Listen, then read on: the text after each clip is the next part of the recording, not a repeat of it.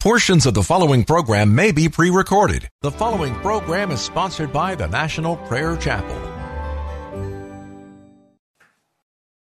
Welcome to Pilgrim's Progress. I'm Pastor Ray Greenley from the National Prayer Chapel. Blessed are the poor in spirit, for theirs is the kingdom of God. Blessed are those who mourn, for they shall be comforted. Blessed are the meek, for they will inherit the earth. Blessed are those who hunger and thirst for righteousness, for they will be filled. Blessed are the merciful, for they will be shown mercy. Blessed are the pure in heart, for they will see God. Blessed are the peacemakers, for they will be called sons of God. Blessed are those who are persecuted because of righteousness, for theirs is the kingdom of heaven. Welcome again to Pilgrim's Progress. I'm Pastor Ray from the National Prayer Chapel. The Beatitudes, oh, how happy the person. But it's a painful happy because it's a healing happy. It's a transformation. It's, it's change. And most of us are not real excited about change. The Beatitudes have been considered for many years by scholars, Christian scholars, and pastors to be a stair step process of entering into Jesus Christ. Remember, we began as we review, Blessed are the poor in spirit, that is, Blessed are those who have no ability to change their situation. The word for poor is literally the word for absolutely unable to change your situation. Jesus uses this word to begin to speak about the journey into his heart.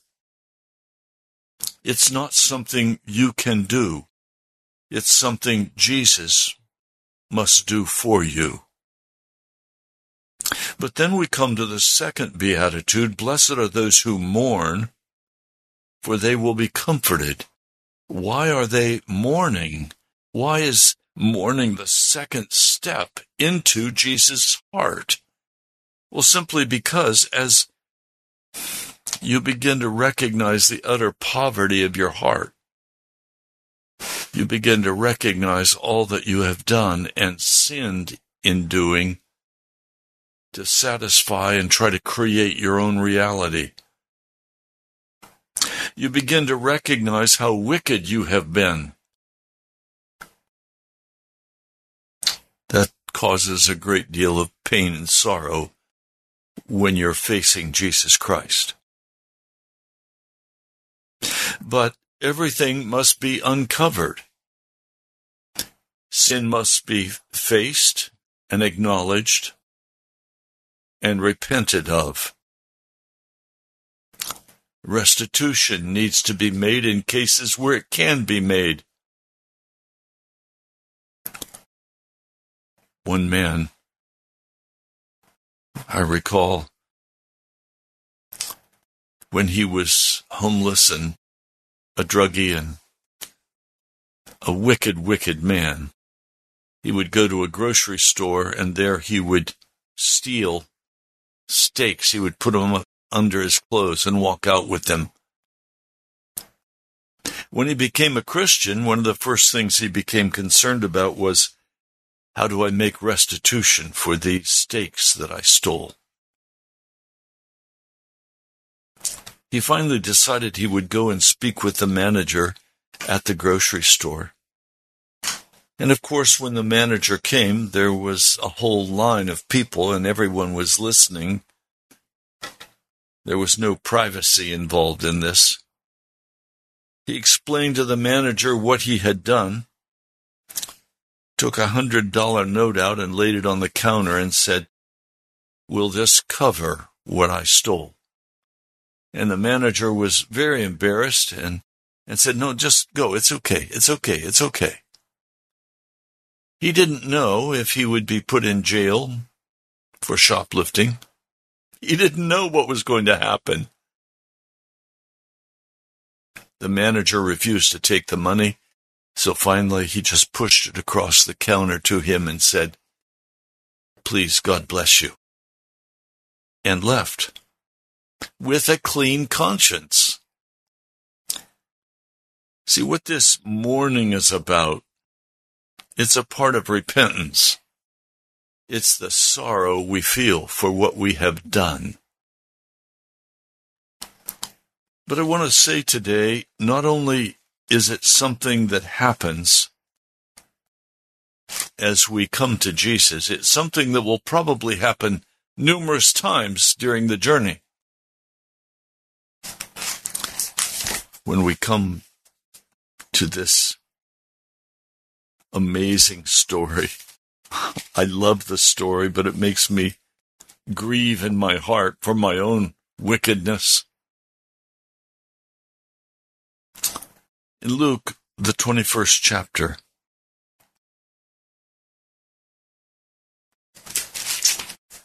No, let me make sure I have the right place. I'm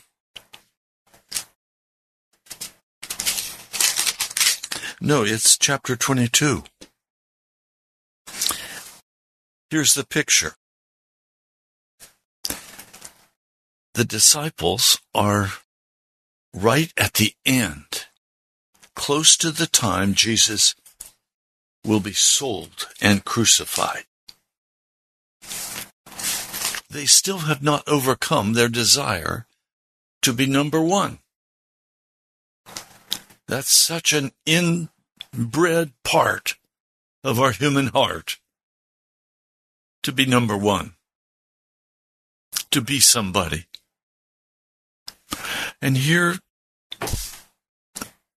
the disciples are arguing about who's going to be the greatest in the kingdom of God. Jesus rebukes them for that and then after he rebukes them, he confers on them the kingdom of Jesus Christ.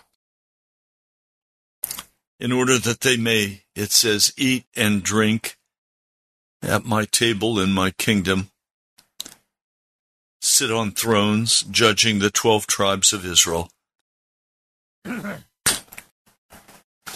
then we come to verse 31, Luke 22, verse 31. Jesus turns to Simon, to Simon Peter. And he says, Simon, Simon, Satan has asked to sift you as wheat. Satan has asked to sift you, to assay you. That is, to determine the true value of your statement of belief in me. Satan wants to know if you really are going to walk out this journey or whether you're a phony. Jesus speaks gently to Peter. Satan has asked to determine your value as wheat compared to being a tare or compared to being a phony. And then Jesus very kindly says to him, But I have prayed for you, Simon, that your faith may not fail. I want you to see it's not Peter's goodness that may not fail. It's Peter's faith. Jesus knows that everything that Peter is everything he has, has only come by faith in himself. That in himself, Peter, he would fold in a moment. But he has faith in Jesus. I have prayed for you, Simon, that your faith may not fail, that your faith may not break. That's a prayer I want to pray for you. Lord Jesus, as we come today to this broadcast, there are some who are being sifted horribly. They're in a very painful situation. They they don't feel very good about what's happening. They're afraid. But Lord, you prayed for Peter that their faith would not fail. Lord, I pray right now for every person listening to this broadcast that their faith will not fail. The devil will come and say, You're done. You're exposed. You're shamed. The devil will come and say, You don't have the ability to walk out what you have claimed you will do. Satan will come and say, You're finished. It's over. You might as well just quit. You know you're going to be an alcoholic. You know you're going to go back to those drugs. You know you're going to go back to that woman or to that man. You know that you're going to be a homosexual. Lord, I'm asking that not one person's faith would fail, that they would not turn and quit in discouragement, that they would not turn in disgust and say, I deserve better. Lord, I'm asking that every person who listens to this broadcast that their faith would be strengthened, that they would not fail the test. Regardless of how painful it is, Lord, let them not fail. And Lord, I ask for myself. I'm being sifted painfully. Lord, let my faith not fail. I know it's not in me. I know my confidence is not in me. My faith is in you, Jesus. I am looking to you with great expectation. It doesn't matter how I feel. Doesn't matter what the devil says. Doesn't matter what people say. Lord, I stand by faith in your precious name, Jesus. I'm asking today that every person listening to this broadcast would be encouraged, that they would pray the prayer, Lord Jesus, today would you shelter me under your precious blood shed on Calvary? Lord, would you shelter would you shelter my life and the life of every listener? Would you shelter our lives under your precious blood and turn Satan aside? I pray this in the name of Jesus. Amen.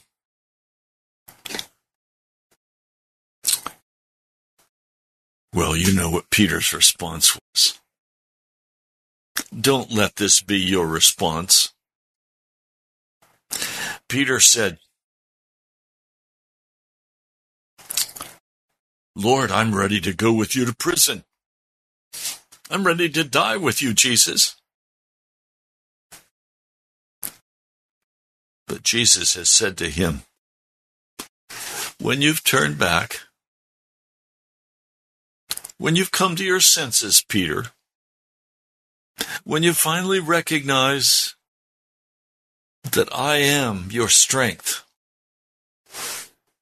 You don't need to argue to be first. You don't need to go after somebody or something. Come to me, Peter. When you've turned back, strengthen your brethren. But he is full of himself. But Jesus cuts it right to the heart. I tell you, Peter, before the rooster crows today, you will deny three times that you know me. In other words, you're going to deny me. You're going to say, You're not my disciple. You're going to curse me today and cast me aside with the rest.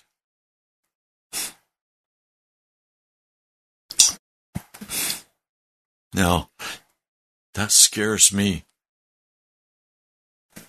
None of us know how we're going to really respond when the sifting begins, when the assaying, when the piercing begins in our own hearts.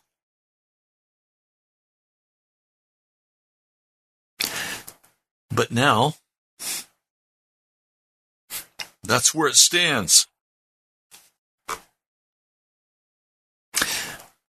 Now Jesus went to the Mount of Olives, as was his custom at that time with his disciples.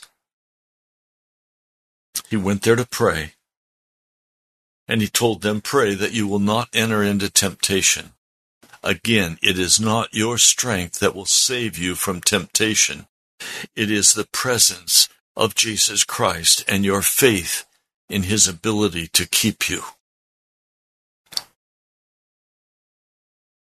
Jesus begins to pray, Father, if you're willing to take this cup from me, yet not my will but yours be done.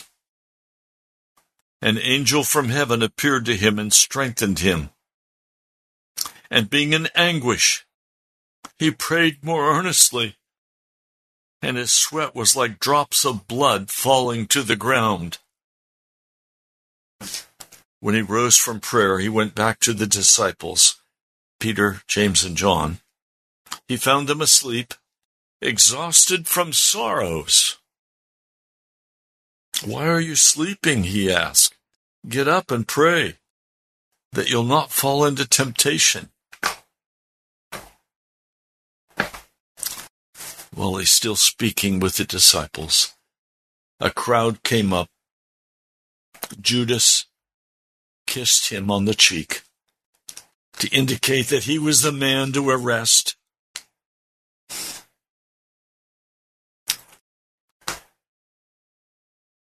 It's so it's so horrible to even look at.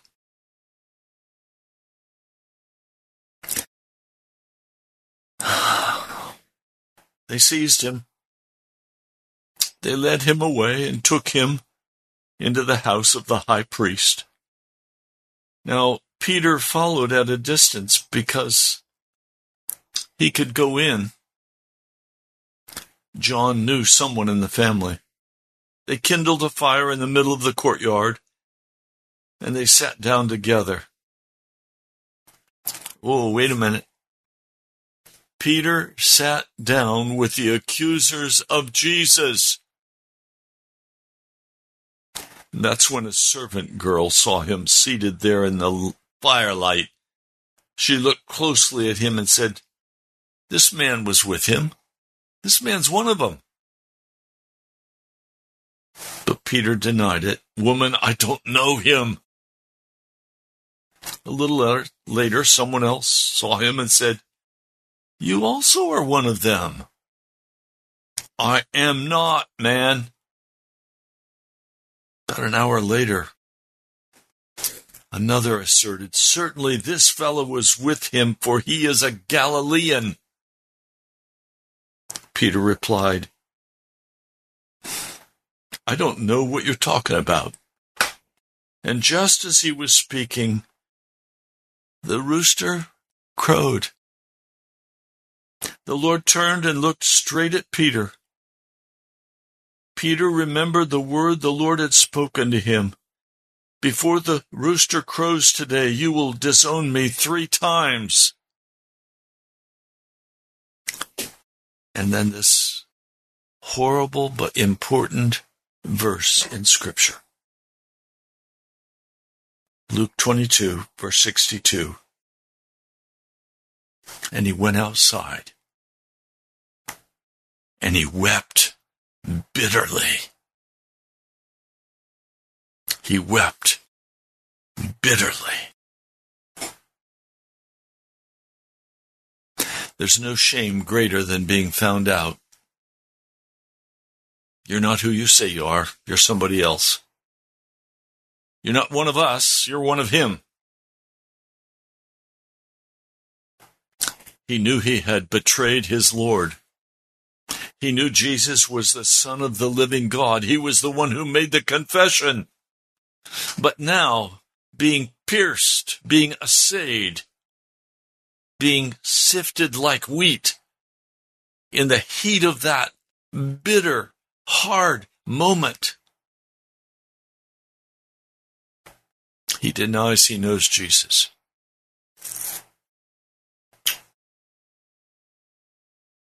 I think there is nothing more painful to a man or to a woman than to be found out that you're something that you were not. A man this last week in, in America, a professor, I won't say where, he was found out. The police got a hint, found some evidence, and this tenured professor, this highly respected educator in American university, discovered that he was having sexual relationship with his dog. His response to being found out to the police was, please kill me. I cannot bear the shame. Well, needless to say, they did not kill him. They took him into custody. And now he will face a judge. But he would rather die than be exposed for what he was, a sexual pervert. He would rather die. And many times I've read of people who committed suicide rather than face the judge regarding some sin that they have committed against the government or against society.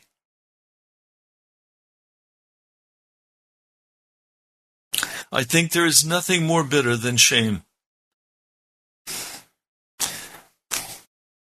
And it causes one to weep bitterly.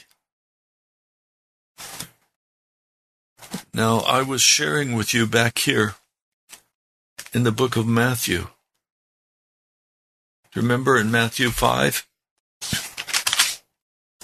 Blessed are those who mourn, for they will be comforted.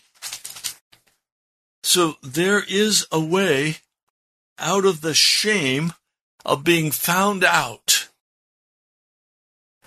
There is a there is an escape from that shame found in the man Jesus Christ.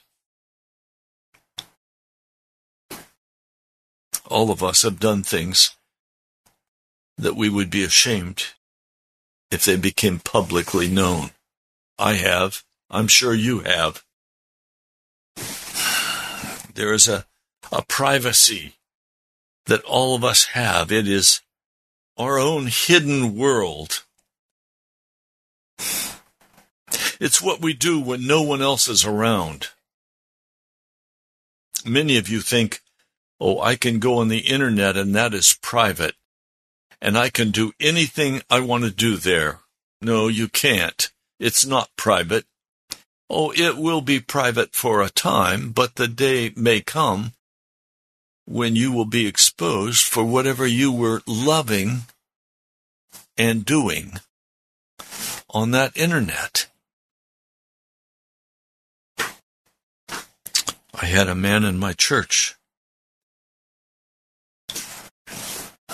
who was a pedophile. And he had excessive numbers of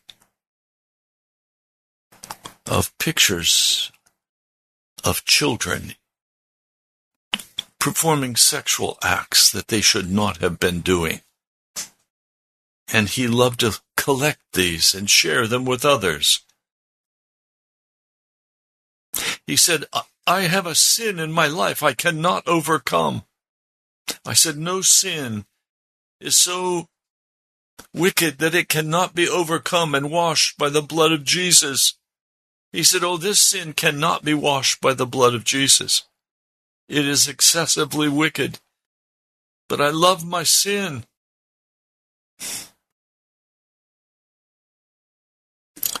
Short time later, it was in the news that he had been arrested as a pedophile for abusing children. He was right. What he was doing was utterly wicked before God, but you know what? He could have been forgiven. He could have been washed and made clean. Now he would have still been shamed and suffered the loss of his freedom.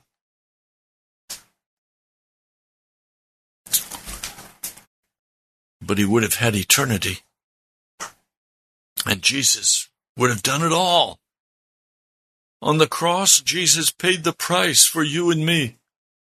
There's nothing in your private world that you cannot bring to Jesus and have washed and made clean.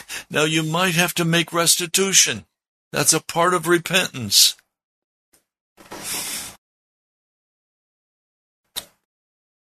But there is a way to be made clean.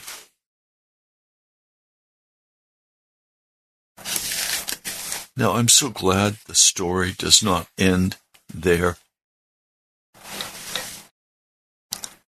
If the story ended there, I would feel cheated. I would say, I want to know what, what happened here. Did Peter have faith? Did he strengthen the brethren? And of course, the answer is yes. His faith held firm. He wept bitterly. He was shamed by being found out. But if you look with me at John 21, the Gospel of John, chapter 21, the disciples are out on the Sea of Tiberias or Sea of Galilee. Simon, Thomas, Nathaniel, and others had made the decision they were going to go out and go fishing.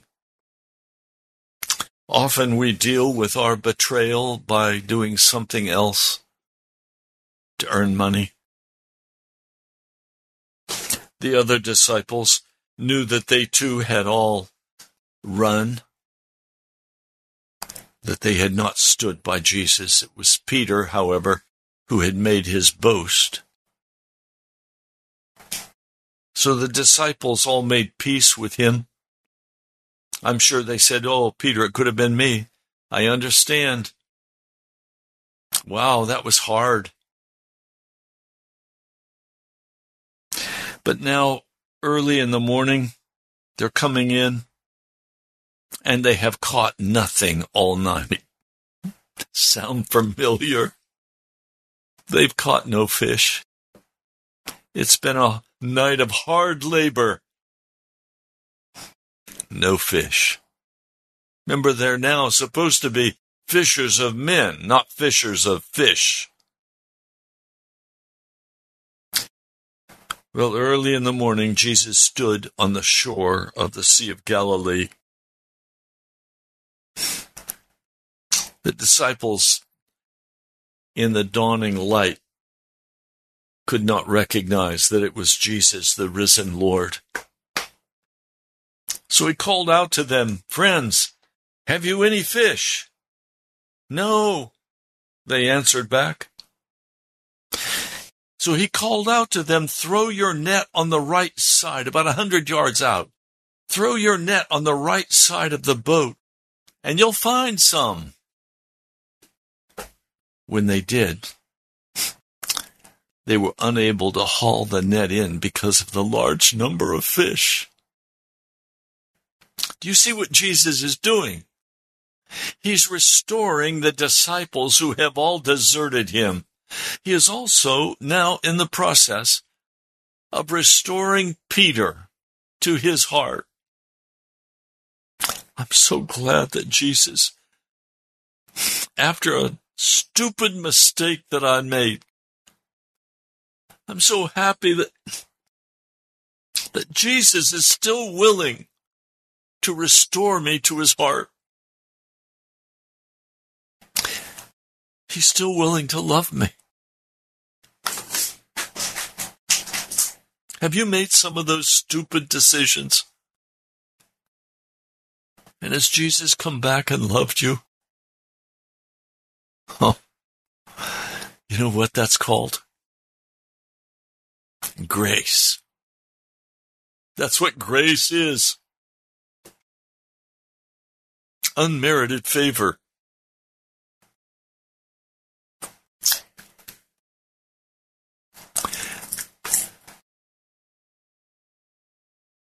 The disciple whom Jesus loved.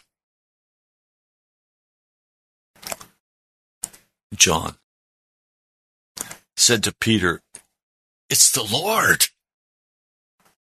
As soon as Simon Peter heard him say, It is the Lord, he wrapped his outer garment around him and jumped into the water. The other disciples followed in the boat, towing the net full of fish, for they were not far from shore, maybe a hundred yards. When they landed, they saw a fire burning on the beach. The coals were just right, and already Jesus had put fresh fish on the coals, and there was also bread. Jesus said to them, Bring some of the fish you've just caught. Simon Peter climbed aboard and dragged the net ashore. It was full of large fish, a hundred and fifty-three large fish. But even with so many, the net did not tear. Do you remember the first time this miracle happened? The net tore. The net doesn't tear anymore. None of the disciples dared ask Jesus, Who are you? They knew it was Jesus. They knew it was their Lord. Jesus took the bread and gave it to them. He did the same with the fish. This was now the third time Jesus appeared to his disciples after he was raised from the dead. After they'd finished eating, as is often the custom among men, they began to talk. The scriptures say in verse 15, Jesus said to Simon, Peter, Simon, son of John, do you truly love me more than these? I think he meant more than these fish, because Peter's life was all around his fish. And what did he do? He led the disciples off to go fishing. They could have spent that time praying, even looking for Jesus. No, they went to get their fish. Simon answers, Yes, Lord. You know that I love you.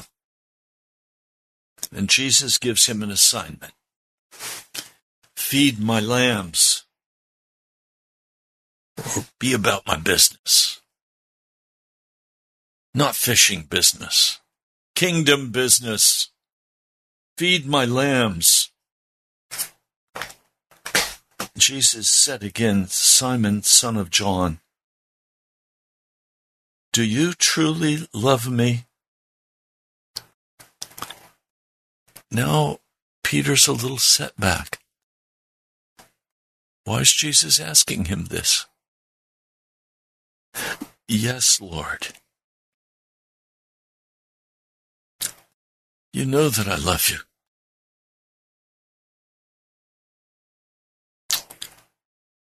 Then, Peter, don't go fishing. That's what I think Jesus would have said. Instead, take care of my sheep. That's what the scriptures say. Jesus said, Take care of my sheep. Now, a third time, he said to him, Simon, son of John, do you love me? Peter was hurt because Jesus asked him this third time, Do you love me? He said, Lord, you know all things. You know that I love you. And Jesus said, Feed my sheep. Feed my sheep. Be available, Peter. You can't be available while you're out doing your own fishing.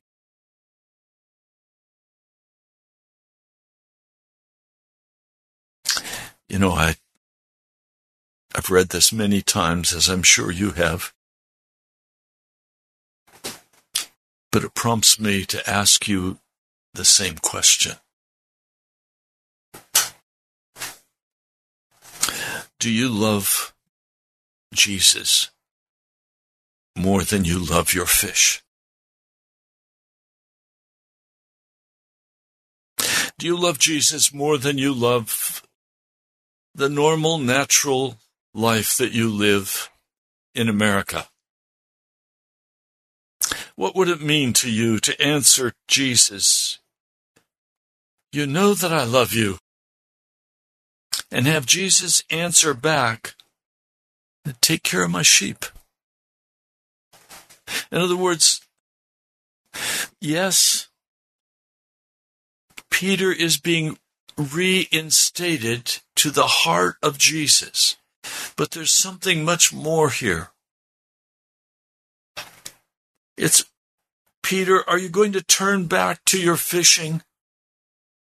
Or are you going to become now what I've called you to be, which is a fisher of men?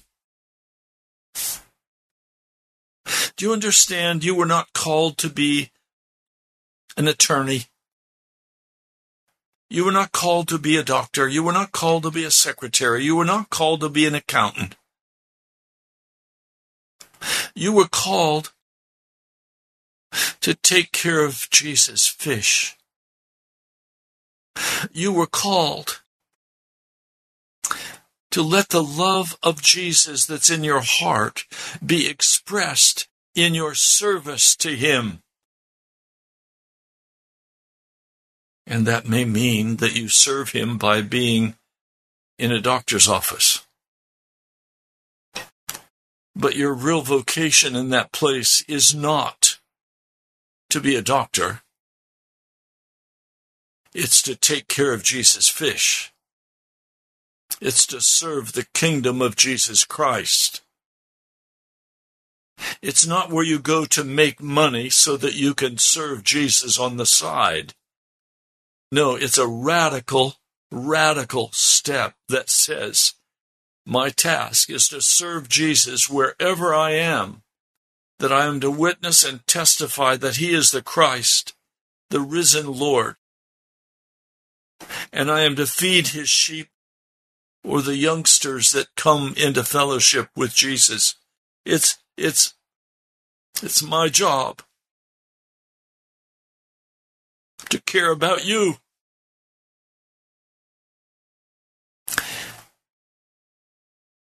If you begin to catch this, it'll change your life. Serving Jesus is not a part time job, it's a full time job.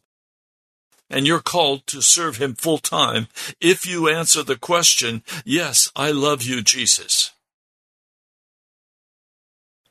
There's no other option after these three options. There's nowhere Jesus says, Do you love me? Yes, well, then go and live and have a wonderful life. That's not one of the options. The command is not to go live a wonderful American life. It's to go out into the wherever and utterly lay your life down for other people and call them to Jesus Christ.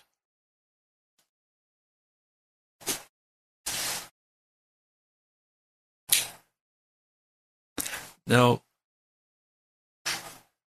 Jesus answered Peter, Feed my sheep.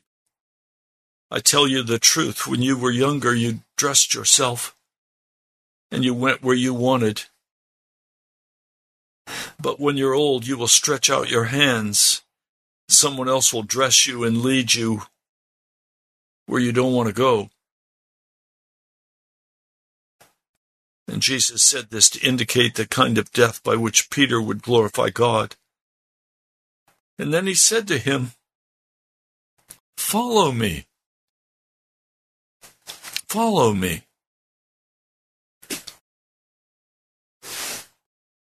Follow me. Don't follow the culture. Don't follow the prosperity. Don't follow the I'll be somebody. Follow Jesus.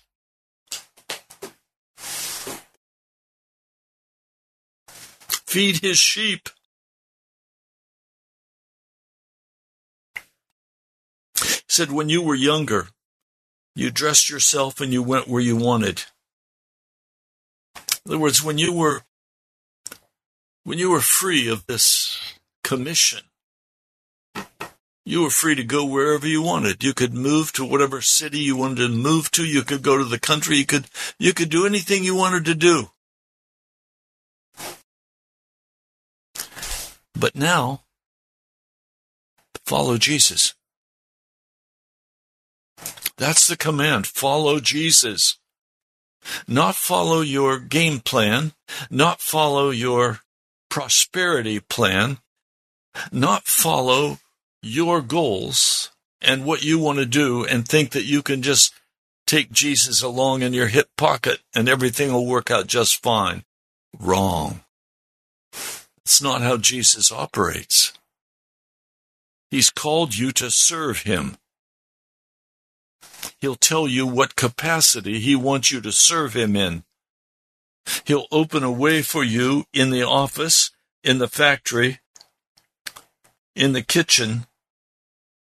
He'll direct your steps if you will allow him to have full control of your life. Remember, this all started with the Beatitude. Blessed are the poor in spirit.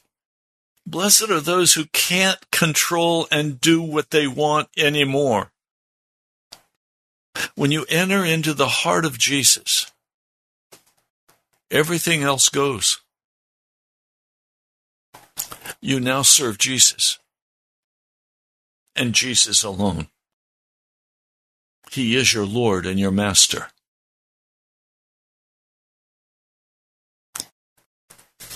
Let's pray.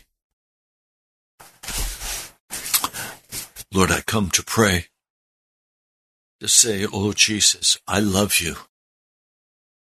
And I ask that as I am sifted, as Peter was sifted, that my true value will be found in you, Jesus Christ. I pray, Jesus, that I will not be a lost sheep wandering around for a wolf to come and devour. Or even worse, Lord, I pray that I will never be a wolf, a devourer. Lord, I pray today for each person listening to this broadcast that we will all begin to catch on that you do love us and that you're willing to reinstate us in your heart when we make wrong choices. When we do things that we're utterly stupid or foolish, that you will touch us with healing and restore us, and that as we come back into the fullness of your fellowship, we will encourage brothers and sisters, that we will be an encourager of faith in Jesus Christ. Lord, thank you. Please, Jesus, have your way today. Let your name be proclaimed above our hearts and our lives. Lord, I'm so tired of seeing people who call themselves Christians but act like the world. And at the first opportunity, they run off to go fishing. They run off to make a way for themselves. They run off to their own pleasures. Lord, call them back. I know today, listening to this broadcast, are many who just want to go back to their own pleasures. I ask that you would, as Satan sifts them, cause them to weep bitterly over the wickedness of their heart. Lord, please come now and minister to our brokenness. Lord, I know that many who are listening are broken in spirit. They've condemned themselves. They believe they've sinned away your grace. Lord, I pray you'll call your children back. And the ones who've never made a confession of faith in you, Lord, I pray that today they will say, Jesus, I love you and I want to belong to you. Is there room for me, Jesus, in the kingdom of heaven? And I know your answer. Yes, come. For today is the day of salvation. Thank you, Jesus. I praise you and I worship you. I know there's no way through except by your grace and the power of your name.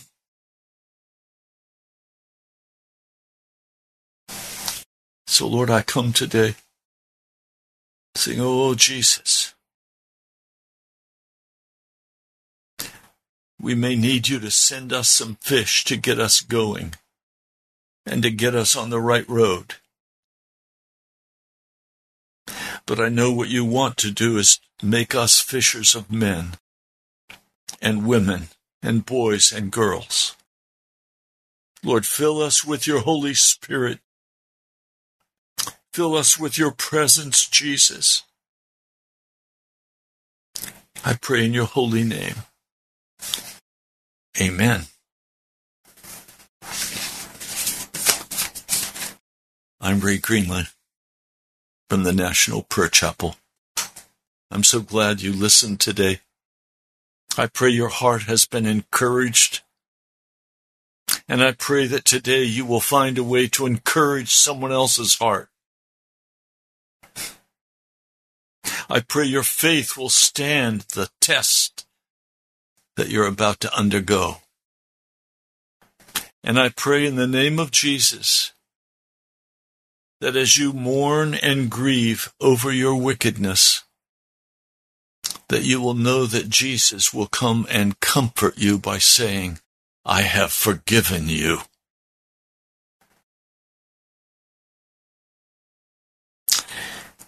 Well, I'd like to hear from, from you. I'm able to do this ministry at the call of Jesus because he moves in the hearts of his people. Renee, thank you. Dirk, thank you. Thank each one of you. I'm able to do this ministry because Jesus moves in your heart and you respond. You can write to me, Pastor Ray Greenley, National Prayer Chapel, Post Office Box 2346, Woodbridge, Virginia 22195. Again, that's Pastor Ray Greenley, National Prayer Chapel, Post Office Box 2346, Woodbridge, Virginia 22195. You can also go online and go to nationalprayerchapel.com. You see, we air this broadcast over 780 AM here in the Washington metro area. And then we're also live streaming on YouTube. You can go to our webpage, nationalprayerchapel.com. You're welcome to give online. And I thank you. It's a privilege for me to come day by day to speak the Word of God to you. Thank you for coming.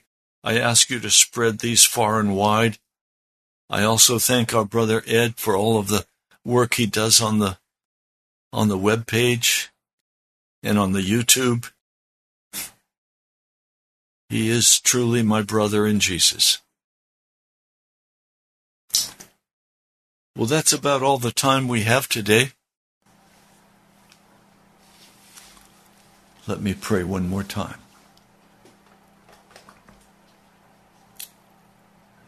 Lord Jesus, there's just no way I can make it through this. There's no way I can make it through the crippling of this accident except by your strength, Jesus. There's no way any of us can make it through the sifting of the devil without your presence, Jesus, to encourage us and lift us up. That's why I come praying, Lord, please shelter us under the precious blood of Jesus Christ. For, for you, Lord, are everything to us. And do we love you? Yes. Radically, we love you. Totally, we love you. And I ask, Lord, please carry us. In the name of Jesus. Amen.